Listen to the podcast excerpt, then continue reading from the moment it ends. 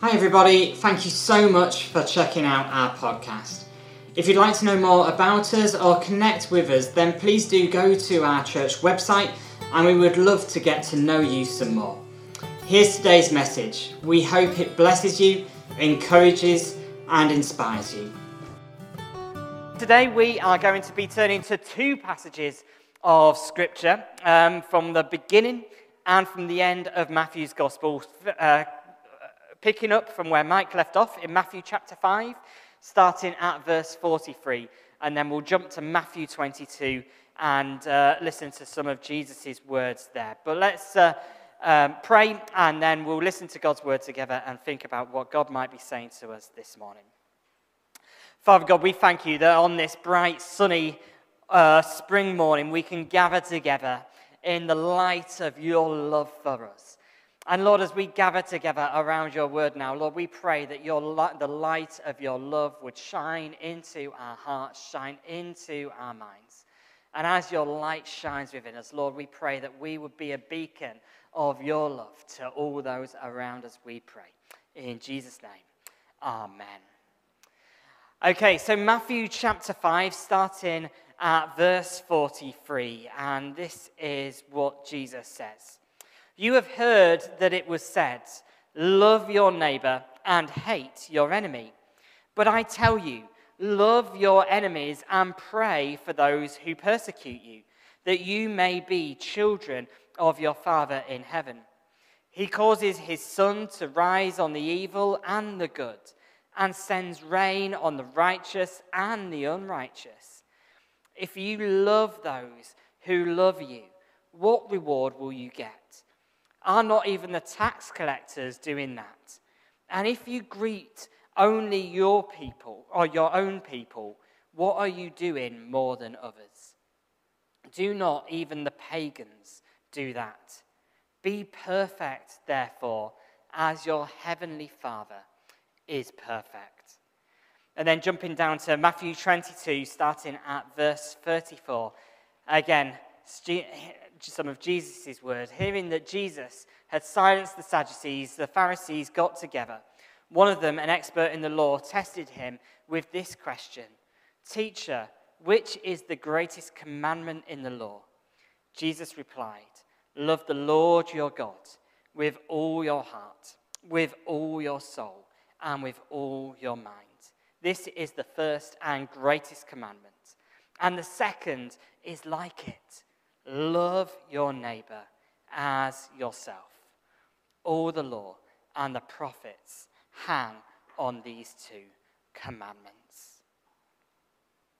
I don't know about you, but loving your neighbor sounds like a lovely, picturesque thing to be able to do. It, to my mind, it conjures up images of street parties kids running around together in the sun, sharing food together, and being good neighbors, um, as a TV show once said. Um, recently, though, I went to a football match between two local rivals. And uh, I can assure you that when it comes to being good neighbours, football fans have something to learn.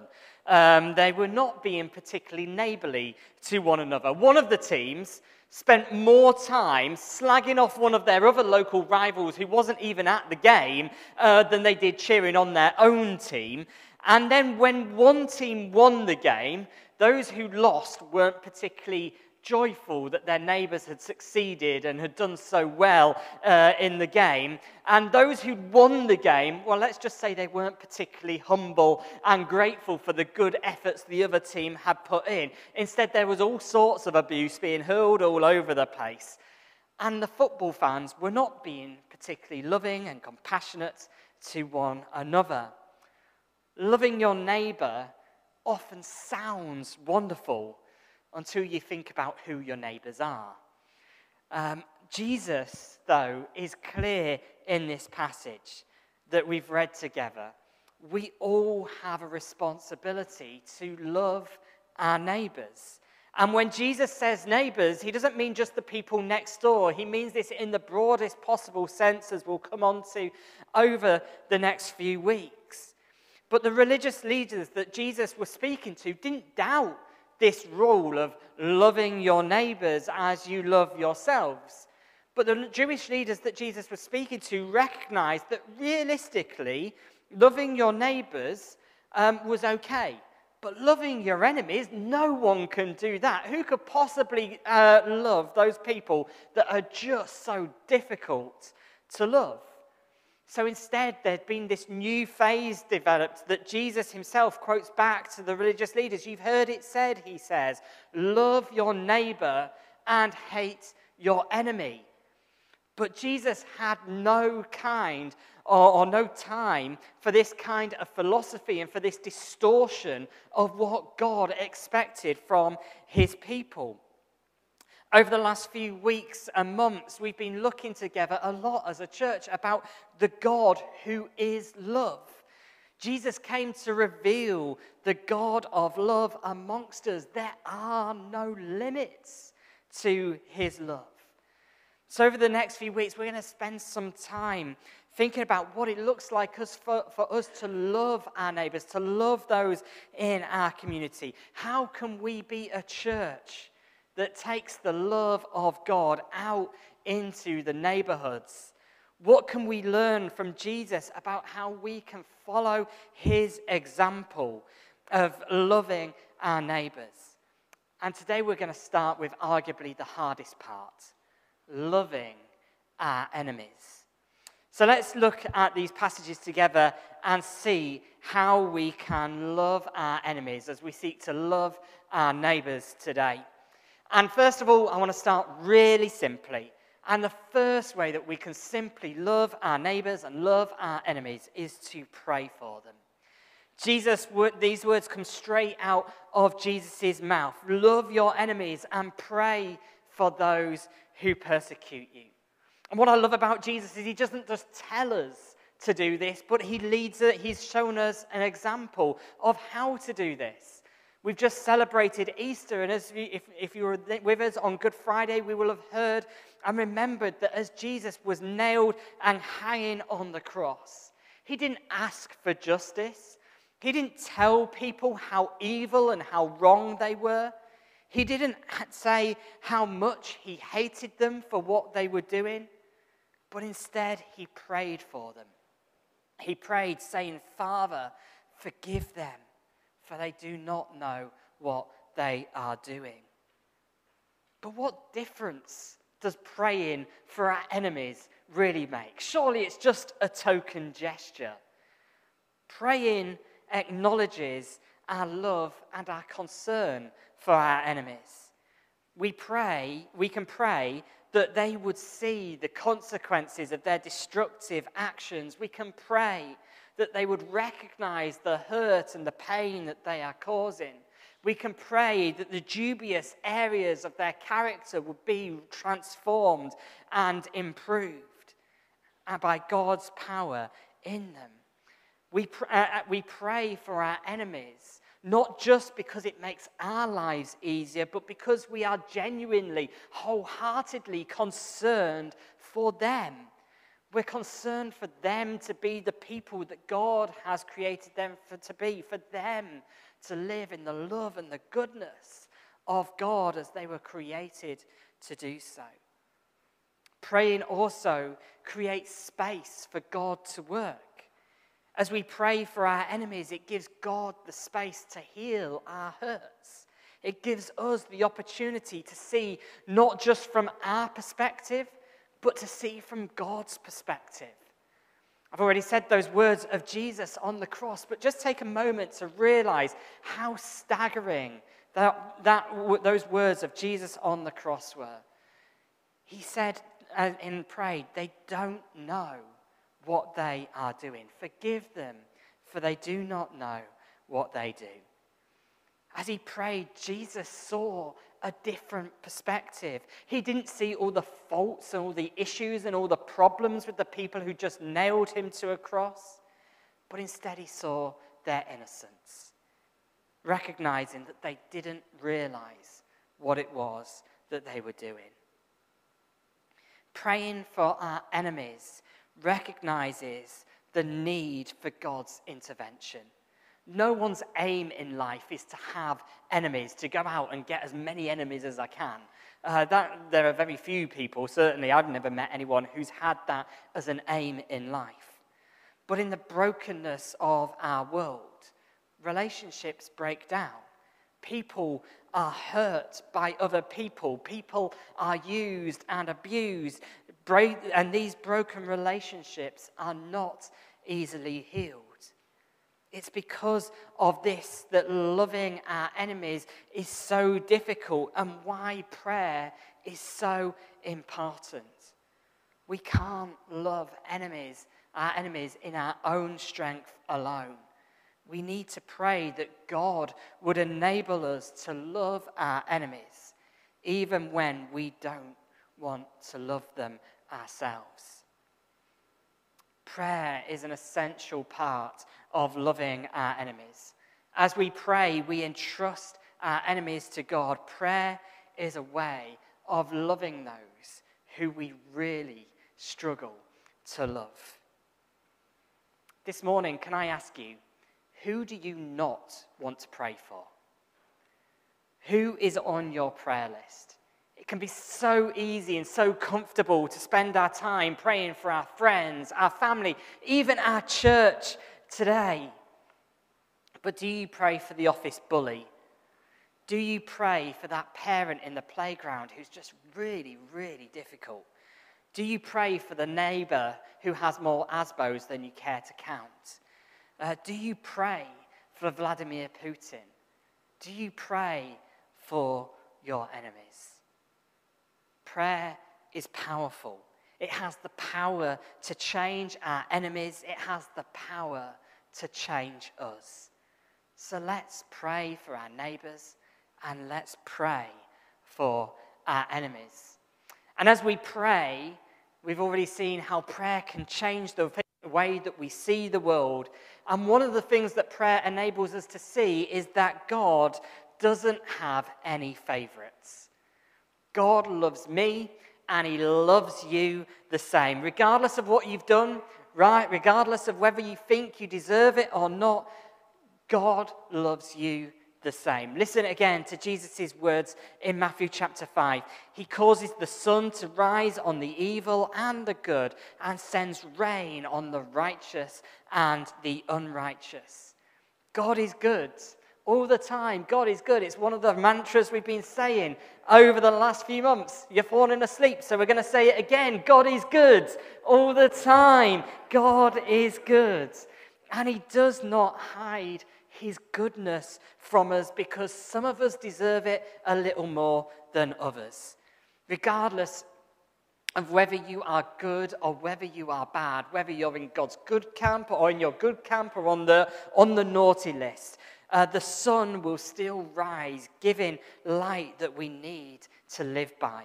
Regardless of whether you are good or bad, God continues to send the rain that sustains our lives. God doesn't have favorites, He loves us all. It can be so easy to think that we follow, that when we follow Jesus, we get some kind of preferential treatment.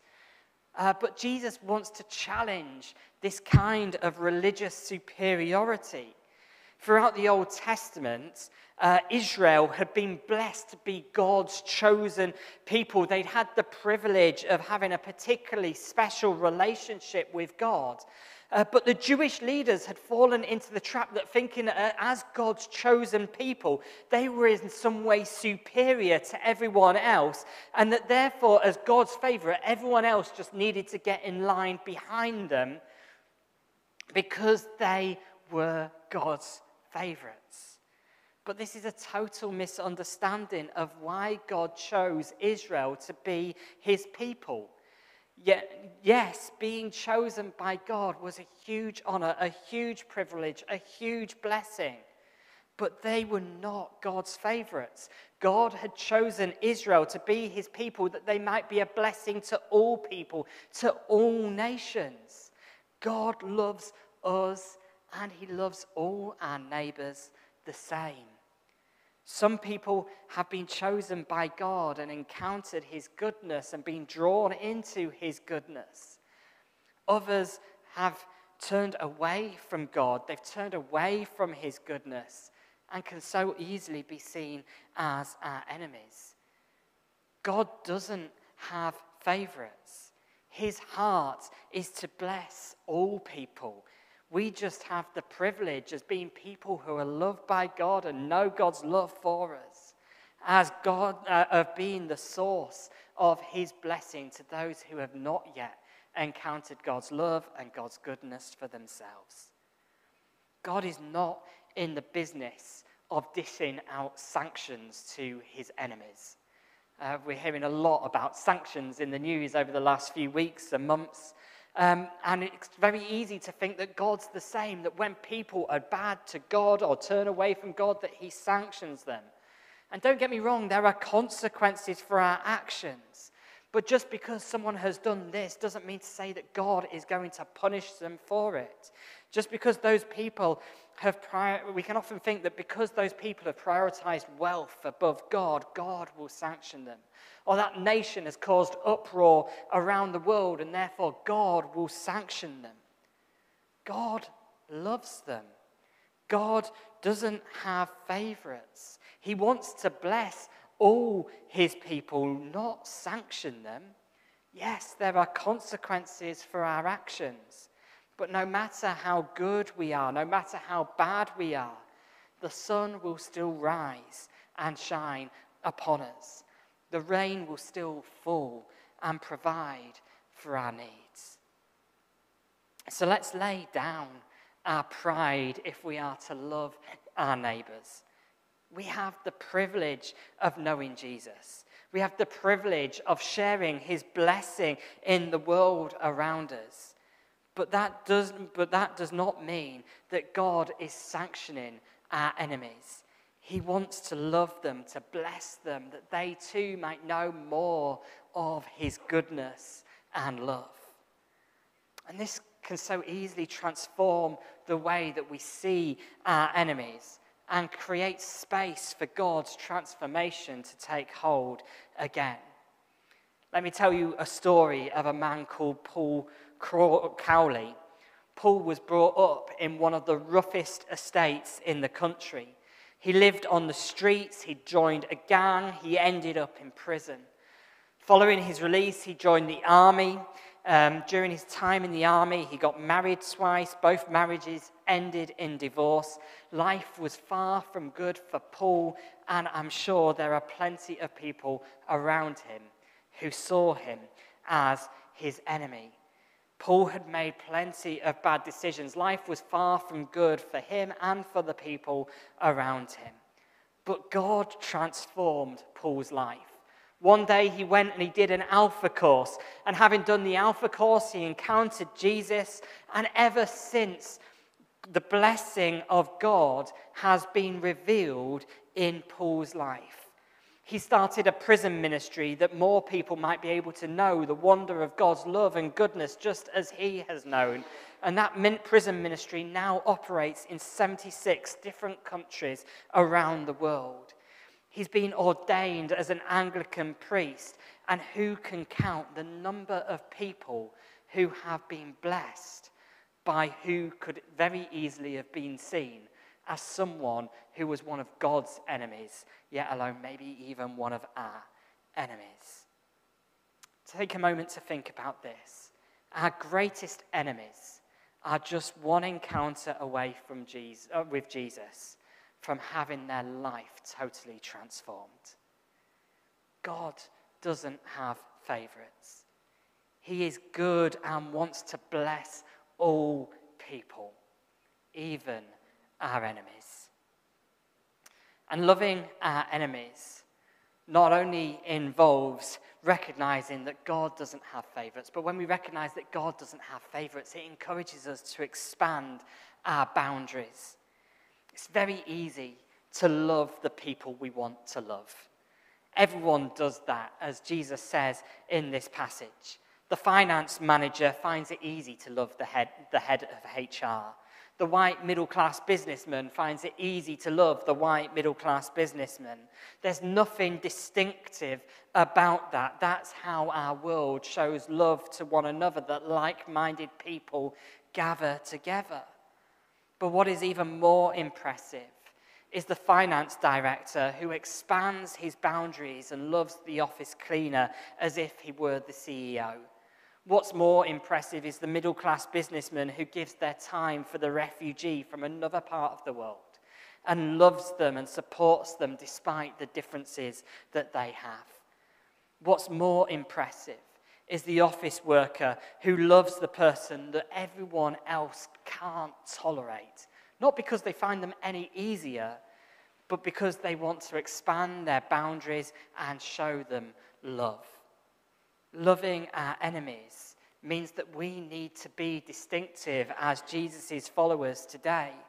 Loving those who love you, Jesus says, even the tax collectors, the most selfish, despised people of the day, well, they can do that greeting the people that you know, being hospitable to the people you know and you like. Well, even the pagans do that, Jesus says. If we are to love our enemies, we need to expand our boundaries. When we talk about our enemies, there's so easily a divide that's built up between us. But removing that divide, expanding our boundaries, drawing close to those who we would otherwise have nothing to do with, and, and spending time with them enables us to often see that maybe we're not so different as we thought we once were. It enables us to see and understand even our enemies in a whole new light. If you want to love your enemies and love your neighbors today, can I please encourage you to expand your tribe? Don't just hang around with the same people time and time again, but be keen to welcome new people in. Be deliberate in maybe pushing yourself and trying to spend time with people who you wouldn't find as easy as you usually would do. Where there are people you don't know or don't even like, don't withdraw from them, but instead draw near to them. Not only will you learn more about them, not only will you bless them with your companionship and your love, but you'll also see that your relationship with them is transformed as you start to love your enemies.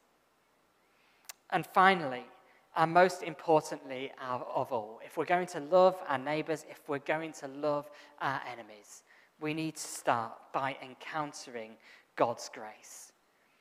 Just jump back to Matthew 22, uh, the second passage that we read together this morning, where Jesus says this Love the Lord your God with all your heart, with all your soul, with all your mind. This is the first and greatest commandment. And the second is like it love your neighbor as yourself. It sounds so good, doesn't it? It sounds so simple. And yet, let me let you into, an, into a, a secret this morning. It sounds so good, but it's also impossible. No one has ever loved the Lord their God with all their heart, soul, and mind. I can assure you, even the most devout Christians here today, even the most devout Christians throughout all of history, will recognize that there has been times where they have struggled to love the Lord their God with all their heart, soul, and mind. I'm a minister of a church. Apparently, some people think that might mean I'm holy or something like that. Uh, sometimes, I confess, I am more interested in what I'm going to eat next than honoring God uh, in that moment.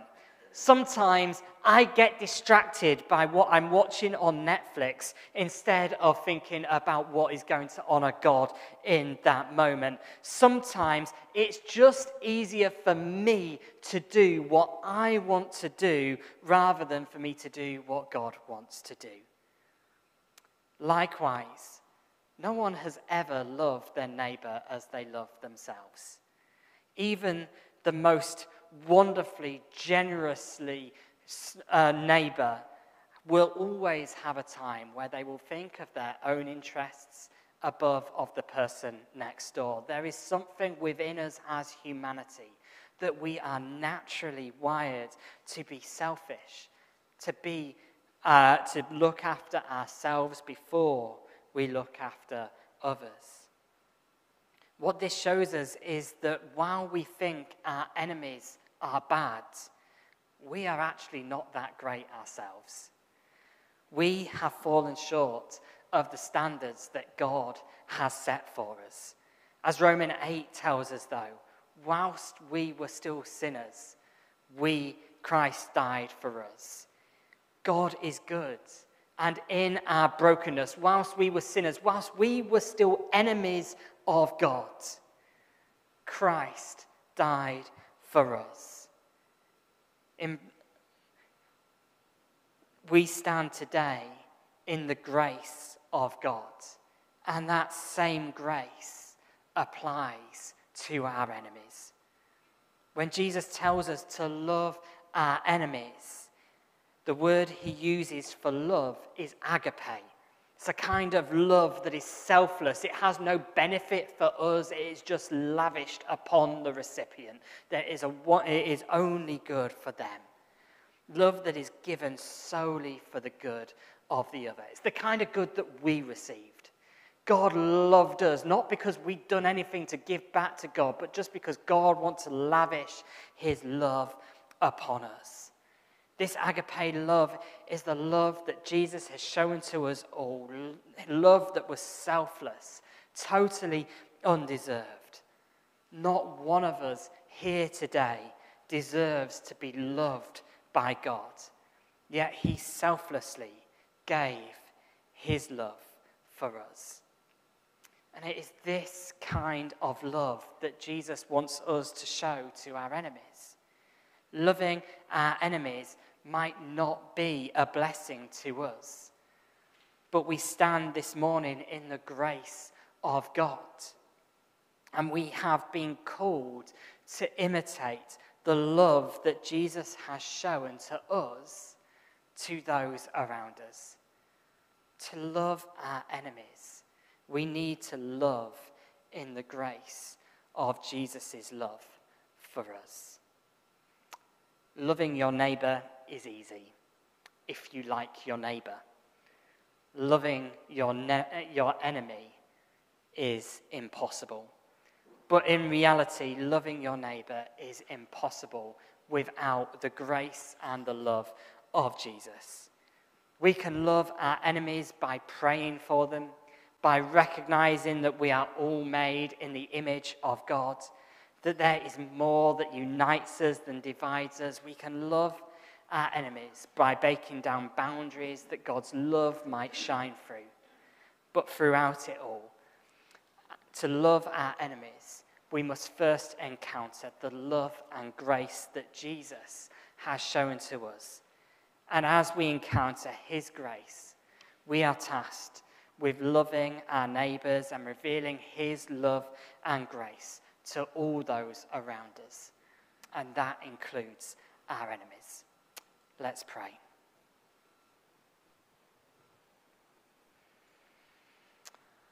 Lord God, as we gather together this morning, we first of all think of your love and grace that you have showered upon us that whilst we were still sinners, whilst we were still far from you, whilst we were still your enemies, Jesus died for us, that we might know the wonder of your love.